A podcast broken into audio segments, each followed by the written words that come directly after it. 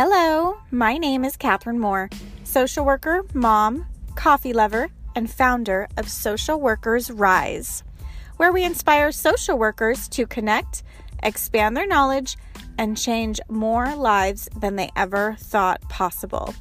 I'm so excited you found my podcast. We will talk everything social work on every level from micro to macro. We will hear the stories of social workers who are doing big things, learn new skills, and most importantly, give you actionable steps to make a difference today. Let's go.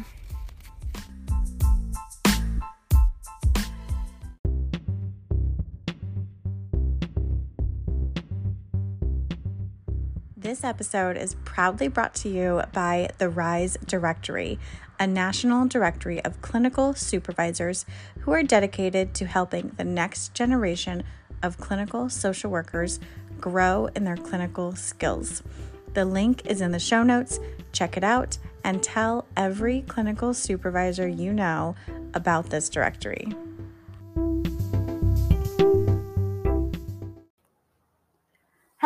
And welcome to another episode of Social Workers Rise. It is your host, Catherine, here. This week, we are going to talk about clinical supervision. So, about 80% of the people who obtain their master's in social work, they have the goal of becoming a clinical social worker or practicing in a clinical setting or getting their license so that they can provide uh, private therapy or go on to have a leadership role and supervising other MSWs.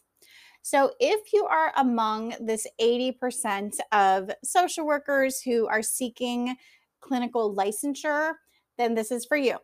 You will 100% encounter clinical supervision in your career field, your career tra- trajectory, because it is mandated by the social work industry to be provided to everyone who is pursuing their licensure hours. So, the purpose of clinical supervision is to really ensure that you are practicing in a ethical manner, that you are competent to provide therapy, that you are providing the best possible care for your clients, and to really have that mentor as your supervisor to coach you along this process of becoming a therapist. And additionally, you're going to be talking about all sorts of different topics within clinical supervision. And this can include, you know, what is going on with your clients, the types of therapeutic interventions that are going to be helpful for them, processing your own feelings when counter transference comes up and transference comes up. How do you handle that? Where is that coming from? You're going to need to process your own traumas and your own stereotypes and judgments and biases. It's a lot of fun, but it's a lot of work. It's a lot of hard work that we as therapists need to do within ourselves. And it's important work. It's important that you understand yourself, you understand your client, their situation, you're understanding what you're doing with the types of therapy. So, this is really laying the foundation for your career as a mental health professional. Clinical supervision is vital for your learning as a clinical social worker. So, this is why I'm surprised that we don't talk about clinical supervision very much. And I don't know why, but we're going to start changing that because it is a really important part of our career as a social worker. So, clinical supervision, the the requirements are really all over the place depending on what state you're in and this is just focused on the United States right now.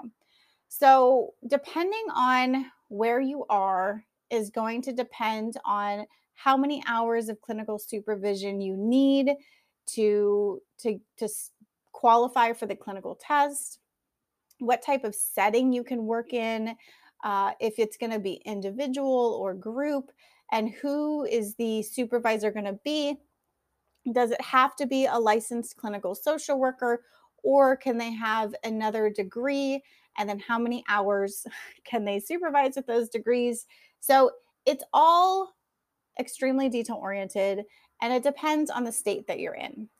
In general, what I can say is that in order to begin the clinical supervision process is one you need to complete your social work degree. You're generally going to need your master's degree. You probably will do a form of clinical supervision within your education. So while you're a student, you probably will get a dose of this uh, this clinical supervision.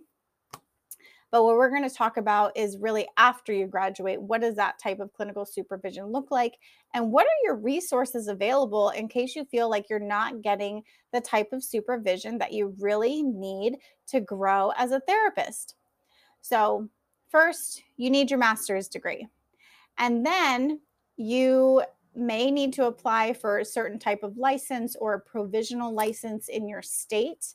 And then after that, you're going to need to pass the social work licensing exam after you have obtained your hours. You're going to need to pass the clinical exam. So, that is a very general overview, and it is not the same in every state. You need to check your state for what your process is, and the link to find the states is in the, the show notes. So, it is important to know one, you know, what clinical supervision is. Do you need it? If you are practicing in a clinical setting, doing uh, direct work with people, with with humans in, in your uh, job, then chances are you might qualify as a as a workplace to get supervision.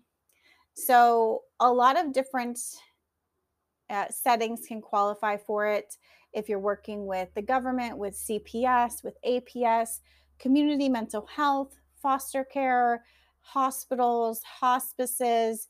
There's a lot of different settings that you can qualify to get your licensing hours. Again, the specific setting is going to re- really depend on your state and what your state allows. So, for example, um, the the number of experience hours also depends on your state and this can be anywhere from a required 1500 hours of experience in Florida all the way up to 57 hour 57 it's 5760 hours i don't it's very specific i don't know why but in louisiana that is the the number that is required so depending on your state will also depend on how long it takes you to acquire all of these experience hours. For the most part, it's going to take you between 3,000 to 4,000 work hours in order to complete the the amount the work amount needed to qualify for the clinical license.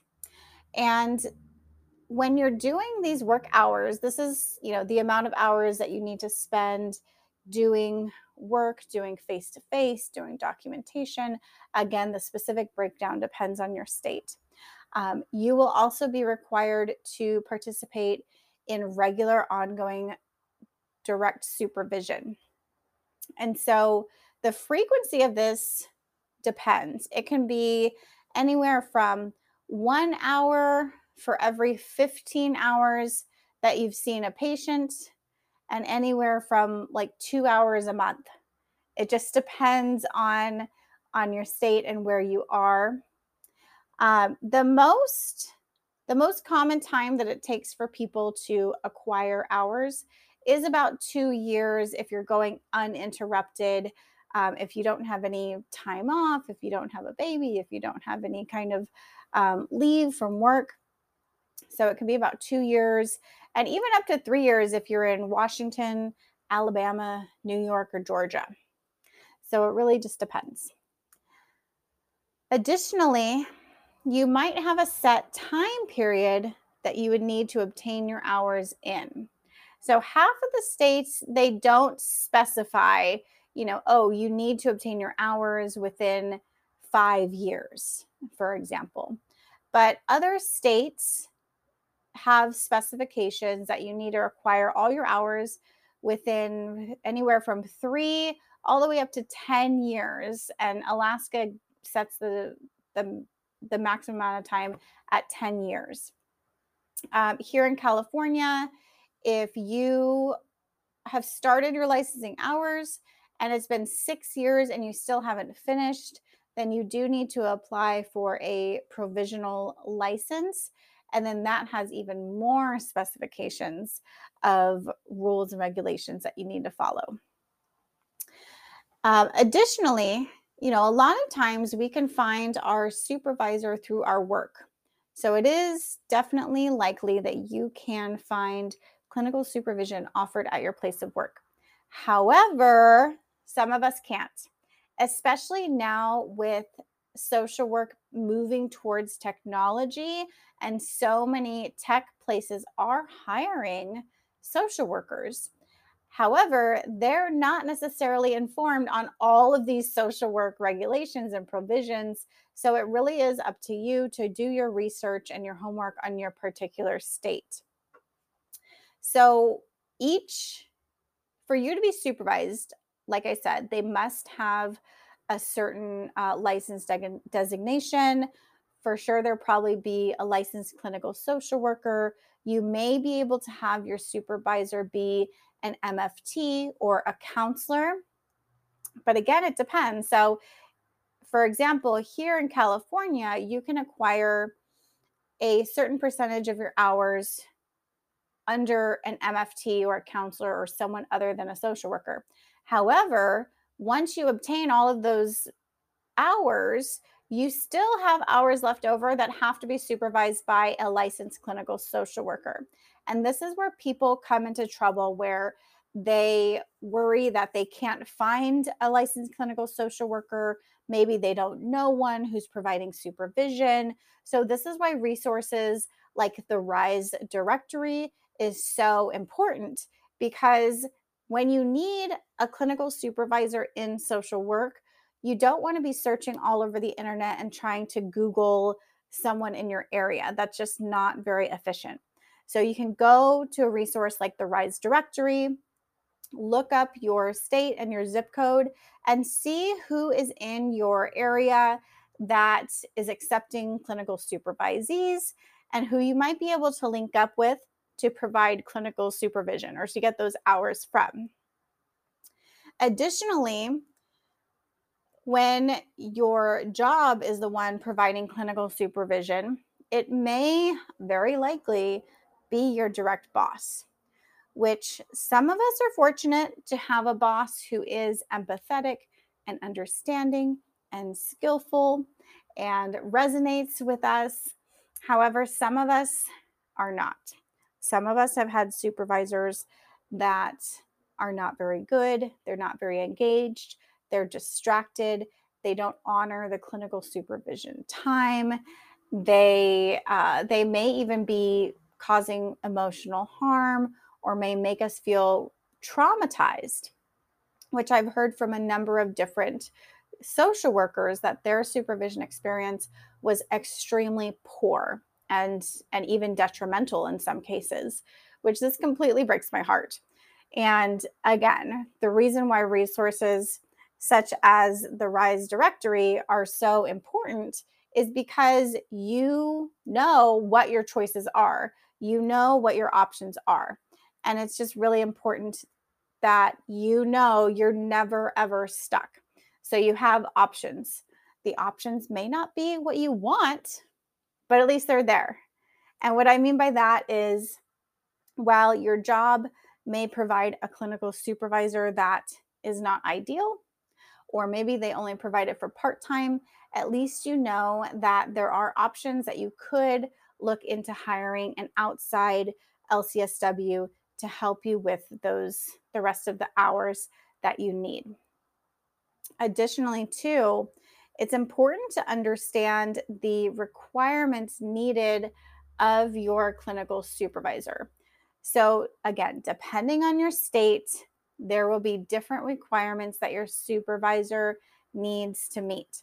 For example, some states like in 24 states, the supervisor must be registered and pre approved.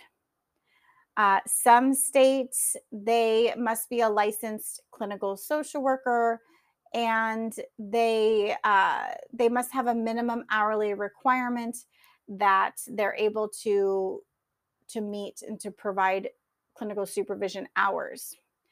Uh, again, if here in California, you must have been licensed for two years before you can provide supervision. But in Michigan, I know that that time is much, much less. So you don't have to be licensed for the full two years to provide supervision. So it is important, again, check the link in the show notes to check your state and the requirements that are needed for your state. So, after you have gone through these thousands of hours of clinical supervision, that is when you finally get to apply to take the clinical exam and you pass it, and yay, you're done. Hopefully, I hope that it works out like that for you. Um, some other areas that I did want to briefly mention is that the components of clinical supervision are really going to be threefold. So it's going to be educational and clinically focused, meaning you're going to talk about your therapeutic skills, you're going to help patients uh, through whatever problems that they have and use therapeutic interventions. You're hopefully going to be talking about your therapeutic style and identifying what therapeutic style you enjoy most, which one really isn't working for you, and what are some ones that you like to integrate as well, even though they might not be your primary style. The second component is administrative. So things like documentation, um, hours, just being professional are all areas that we need to continue to learn and practice as we are working towards our LCSW. The third area is supportive. So, your supervisor is really going to be the person to mentor you, to teach you, to help you grow, and to find ways to balance your work and personal life, to be supportive in that they encourage you to take your self care, that they are teaching you ways to manage your stress and anxiety, that we're talking about the effects of vicarious trauma in our work. So they're really meant to be supportive as well. And this is all with the goals of promoting your growth and development, protecting the, the welfare of the client, also monitoring your performance and constantly evaluating, you know, how are you doing? What are the areas that you're strong in? And then what are the areas that we need to improve in? And then hopefully empowering you to really be your own supervisor and to be able to practice in an independent way, which can be kind of scary and nerve wracking, but rest assured, you got this. You got this. Um, lastly, I'm going to close with some qualities of a good supervisor. So, if you do find yourself on the RISE directory and you end up contacting them for an interview, you want to be prepared about what you're looking for. So, one, you want them to be warm and supportive because you want to be able to be open with this person, to be vulnerable and honest with this person. And at the same time, this person needs to be providing some useful feedback and some constructive criticism to help you grow. They need to have experience as a mental health clinician or in the area that you are practicing or that you want to be practicing in, or both, hopefully both. Um, so, definitely the experience is a, a really important thing. They need to be empathetic, they need to be able to be present with you and focused. They need to be ethical. Following those ethical guidelines and practices is really important because if we are ethically torn or uh, feeling like our ethics are at risk in what we're being asked to do, then that's going to just make us feel really gross and be a really high contributor to to feeling burnt out. Additionally, they need to have training or some sort of training as a clinical supervisor. So you can you are more than welcome to ask them what type of training they have gotten for clinical supervision. Some states require a certain number of CEUs, a certain training, but other states don't really require very much. So it might be up to them to pursue additional education to enhance their supervisory skills. Additionally, they need to be able to manage multiple tasks. They need to be good with relationships and they need to be available and approachable. So if you find that this person is just never ever available or never ever returning your calls, I would take that as a red flag that they may not be very available and they may have a lot of other things going on because when you are in a crunch and there's something going on with your client or there's a crisis going on, you want to be sure that you're able to trust that they're going to be available for you. So I hope this was helpful in just going over the basics of clinical supervision and what you can expect. If you do need a clinical supervisor, or if you are a clinical supervisor yourself, definitely check out the RISE directory. It is free to browse. You can even, if you're a clinical supervisor, you can join for free. If you want to have more uh, quality leads and a better return for your time, definitely consider a monthly or a yearly membership where you can put all of your information on there so that people who are looking at your profile they can decide right away if that you if your skill set would be a good fit for them and what they need. So that is all for this week. Thank you so much for being here. If you enjoyed this episode please write me a little short review and say oh my gosh i love this episode. It was so amazing.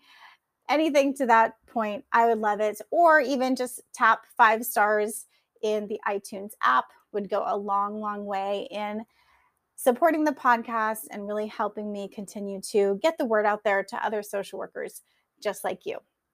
We'll talk to you next week. Bye.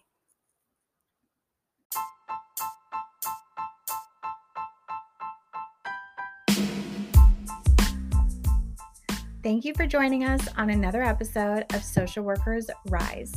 If you loved it, please open up your iTunes tap the five stars and leave a short note on why you love listening to the Social Workers Rise podcast. Also, if you want to share it on social media, I absolutely love it. You'll have me fangirling all over you. Take a screenshot and share it and tag me at Social Workers Rise on Instagram and Facebook. Lastly, just want to leave a little bit of legal disclosure here that the information, opinions, and recommendations presented in the Social Workers Rise podcast are for general information only, and any reliance on the information provided in this podcast is done so at your own risk. This podcast should not be used in place of professional advice, therapy, or clinical supervision. And with that, my friends, I'll talk to you next week.